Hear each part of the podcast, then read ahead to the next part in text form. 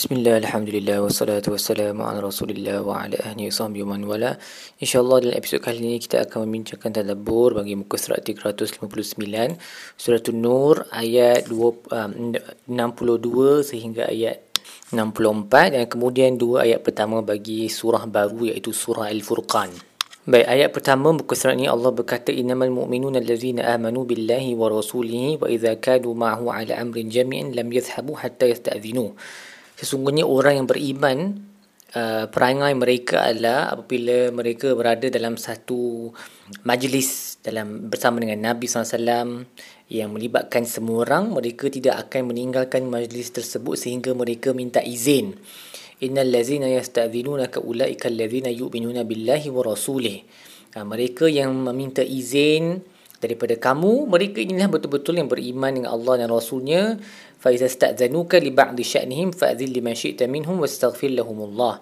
Kalau mereka minta izin daripada kamu untuk sebahagian daripada urusan mereka maka izinkanlah siapa yang kamu kehendaki wastaghfir lahumullah dan mohonlah ampun bagi mereka. Innallaha ghafurur rahim. Allah tu Maha mengampun lagi Maha mengasihani. Dan ayat ini dituju, diturunkan kerana ada sebahagian munafiqun yang uh, apabila uh, ada sesuatu urusan Nabi panggil ramai-ramai untuk uh, berdiskusi ataupun melakukan sesuatu. Contohnya ketika perang azab ketika um, waktu nak korek lubang yang besar tu parit yang besar tu orang munafikun ni dia akan uh, slip away. Dia akan curi tulang dan menghilangkan diri tanpa minta izin uh, kepada nabi kerana ada urusan lain yang mereka nak nak nak buat.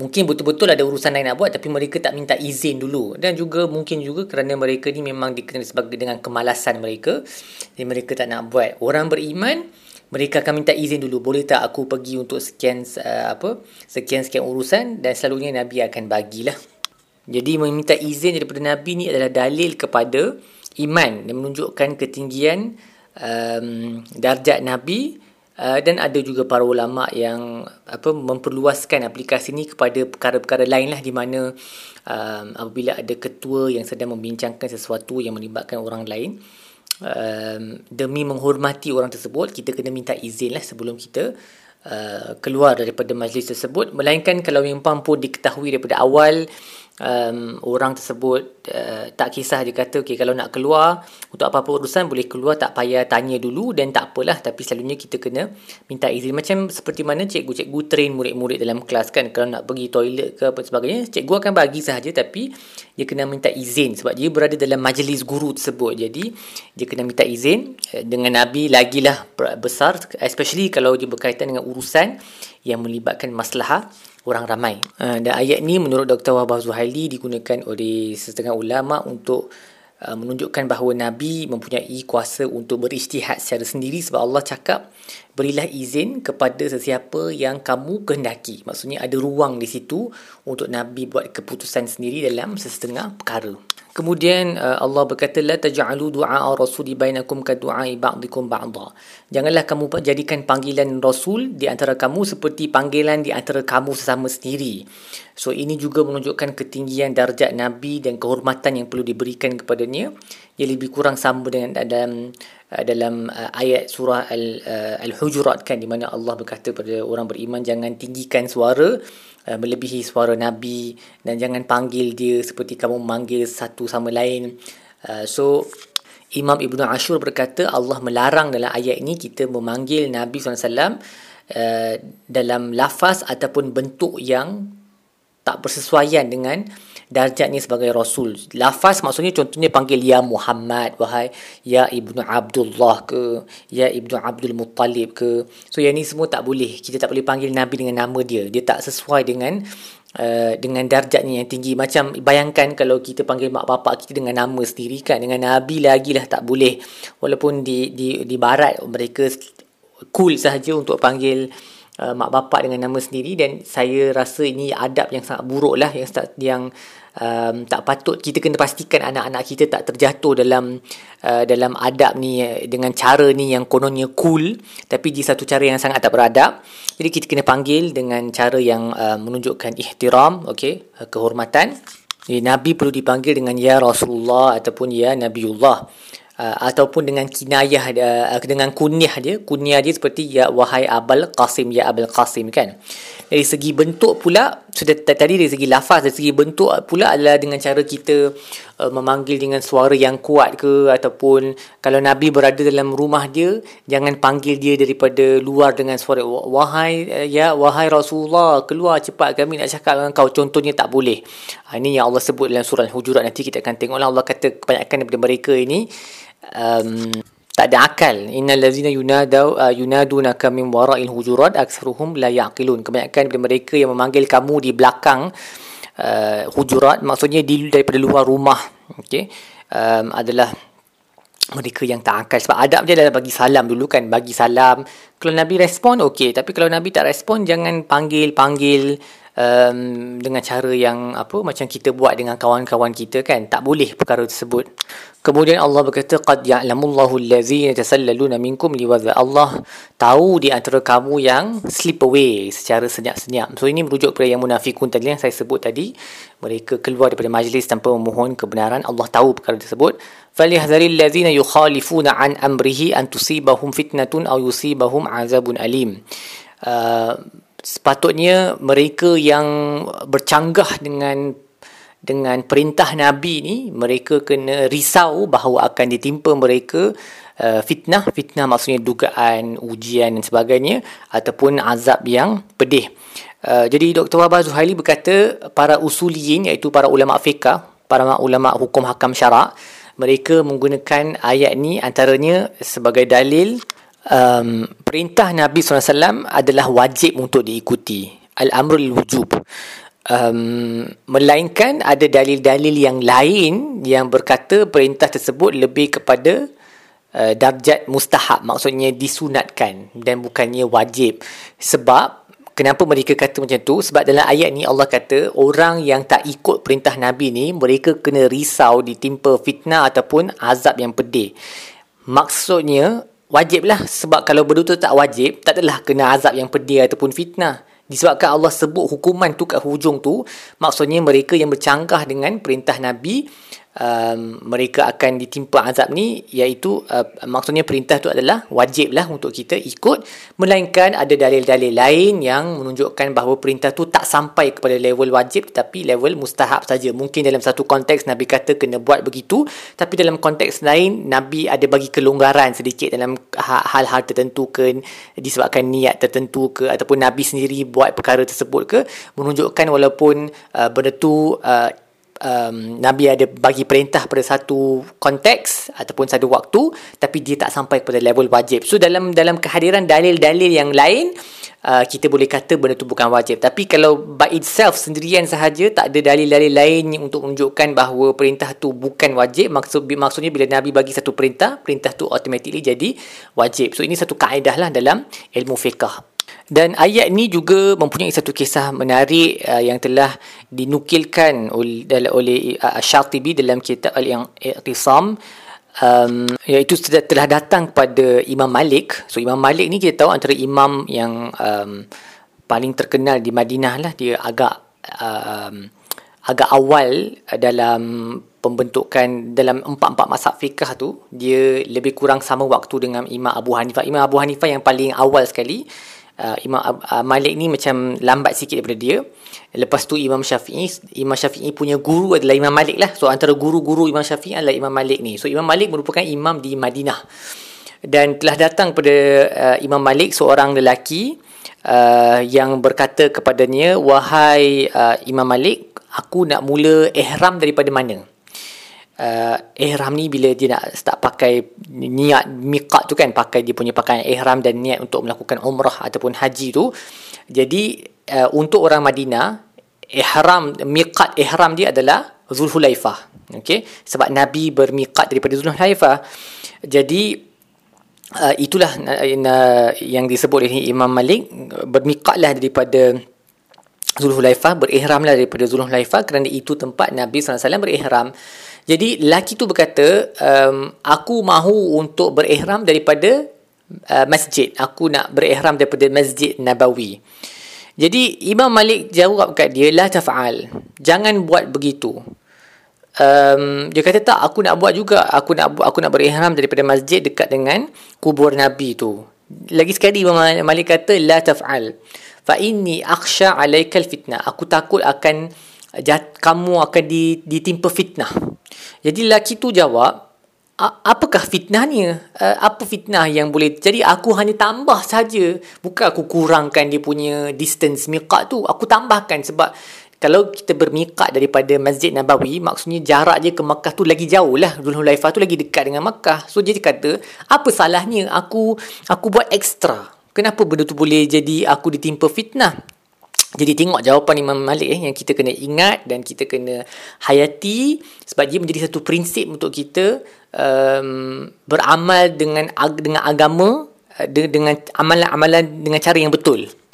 Apakah fitnah? So Imam Malik berkata uh, apakah fitnah a'zamu min antara annaka sabaqta ila fadilatin uh, qasara anha Rasulullah SAW Apakah fitnah yang lebih besar daripada engkau rasa engkau telah mendahului Nabi dalam satu fadilat yang Nabi tak sampai fadilat tersebut? Dan kemudian Imam Malik membaca ayat ini. Ini sami'atullah, aku mendengar Allah berkata, فَلِيَهَذِي الَّذِينَ يَخَالِفُونَ عَنْ أَمْرِهِ أَنْ تُصِيبَهُمْ فِتْنَةٌ أَوْ يُصِيبَهُمْ أَوْ يُصِيبَهُمْ عَذَابٌ أَلِيمٌ Maka hendaklah kuatir mereka yang bercanggah dengan perintah Nabi akan ditimpa mereka fitnah ataupun azab yang pedih.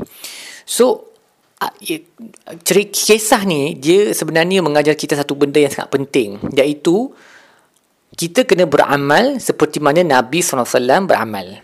Tak perlu tambah apa-apa kepada amalan-amalan yang Nabi dah buat. Nabi ajar solat lima waktu, bilangan rakaat dia tak boleh tiba-tiba kita rasa kita beriman, kita nak solat lima rakaat. Tak boleh. Walaupun tak ada nas yang melarang secara khusus. Tak carilah dalam mana-mana kita hadis pun tak ada yang Nabi kata janganlah kamu solat zuhur lima rakaat. Tak ada hadis macam tu.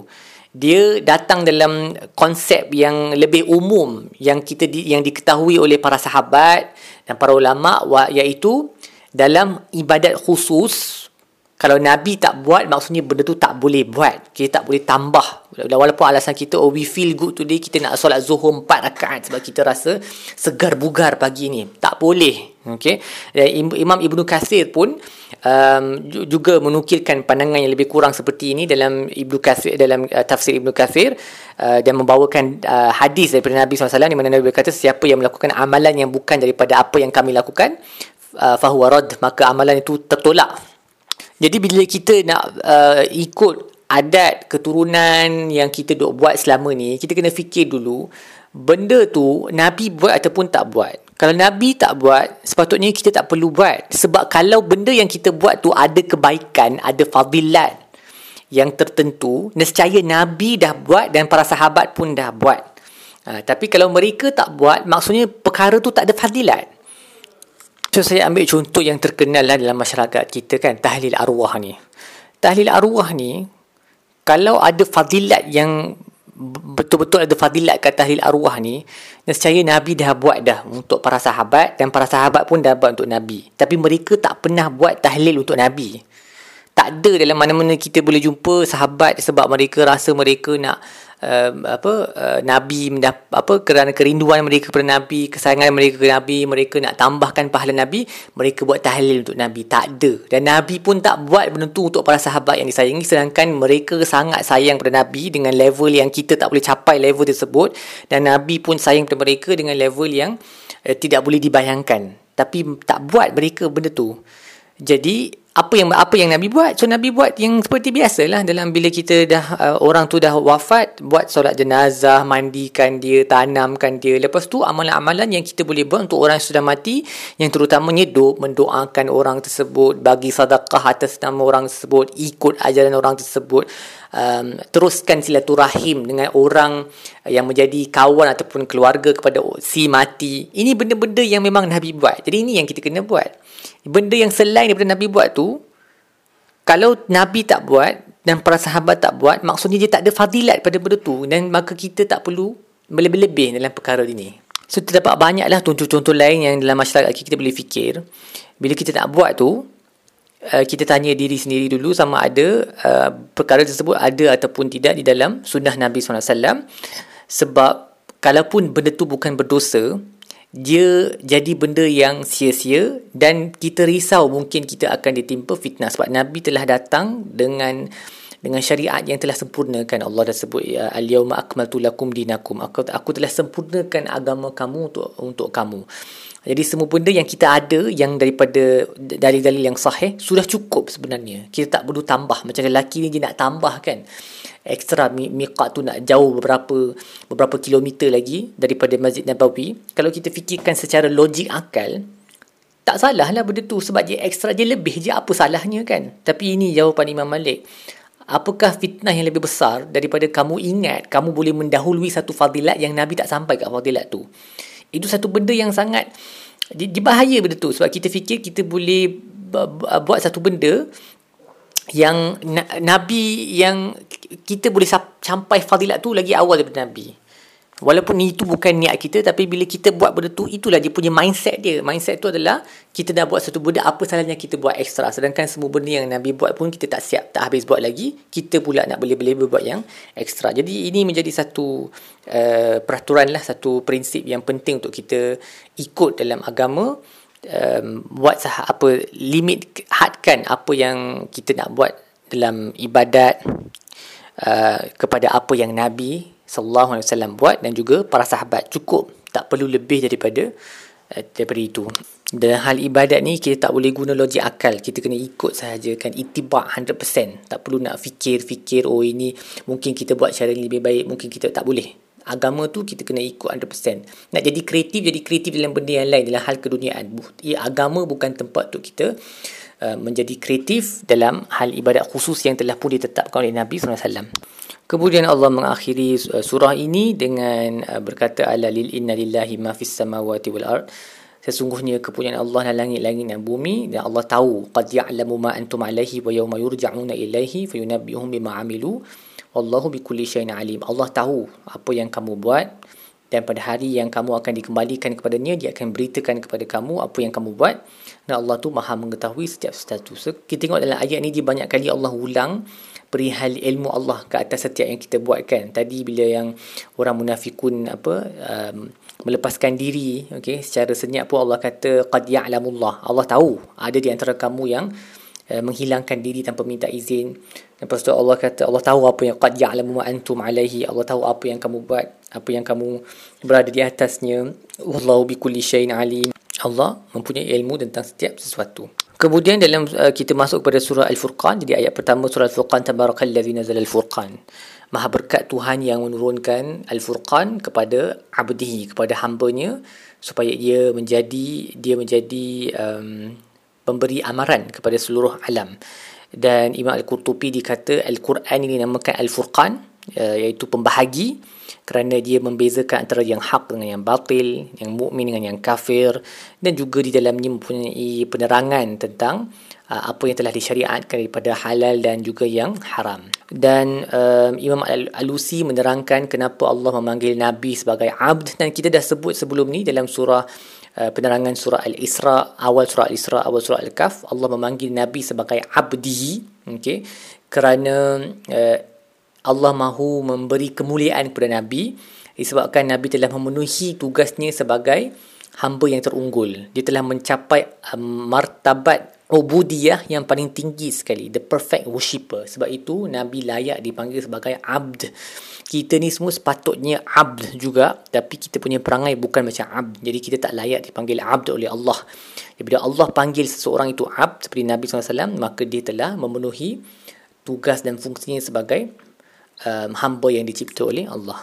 Dan kemudian Allah berkata wa khalaqa kulla shay'in faqaddarahu uh, taqdira. Allah mencipta langit dan bumi dan um, dia tidak mempunyai anak dan tidak juga mempunyai syarik partner dan dia telah mencipta setiap sesuatu dan mentakdirkannya takdirnya. Dan takdir di sini um, merujuk kepada uh, ajal dan rezeki dan semua benda yang Allah dah takdirkan untuk setiap benda yang Allah sudah pun um, tentukan bagi apa yang dicipta. Ataupun Imam Al-Baghawi berkata dia juga merujuk kepada bila Allah cipta setiap makhluk tu Allah telah mem- membentukkannya dengan cara yang um, kadar yang bersesuaian dengan fungsinya. Ha, so uh, kalau burung dia ada sayap untuk dia terbang dengan kadar um, yang berpatutan dengan efisiensi yang tinggi kalau ikan dia dengan kadar uh, uh, bentuk badan dia yang yang tiada apa-apa apa kerosakan ataupun kekurangan yang membolehkannya hidup dalam air tu itu juga boleh um, uh, difahami daripada maksud faqaddarahu taqdira dia mengkadarkannya dengan dengan perkadaran yang yang ditetapkan. Baik, apa yang kita belajar dalam buku surat ini pertama ingat bahawa wajib untuk mentangzimkan Nabi SAW memberi, memberikannya kehormatan yang sepatutnya dan menjauhi segala jenis adab yang buruk terhadapnya ketika dia hidup dan juga selepas baginda wafat. Juga ingatlah mereka yang bercanggah dengan sunnah Nabi SAW dikhawatiri mereka akan ditimpa fitnah ataupun azab yang pedih. Dan sentiasa um, sedarlah hakikat uh, hari kiamat kerana Allah sebut yauma turja'una ilaihi fayunabihum bima amilu.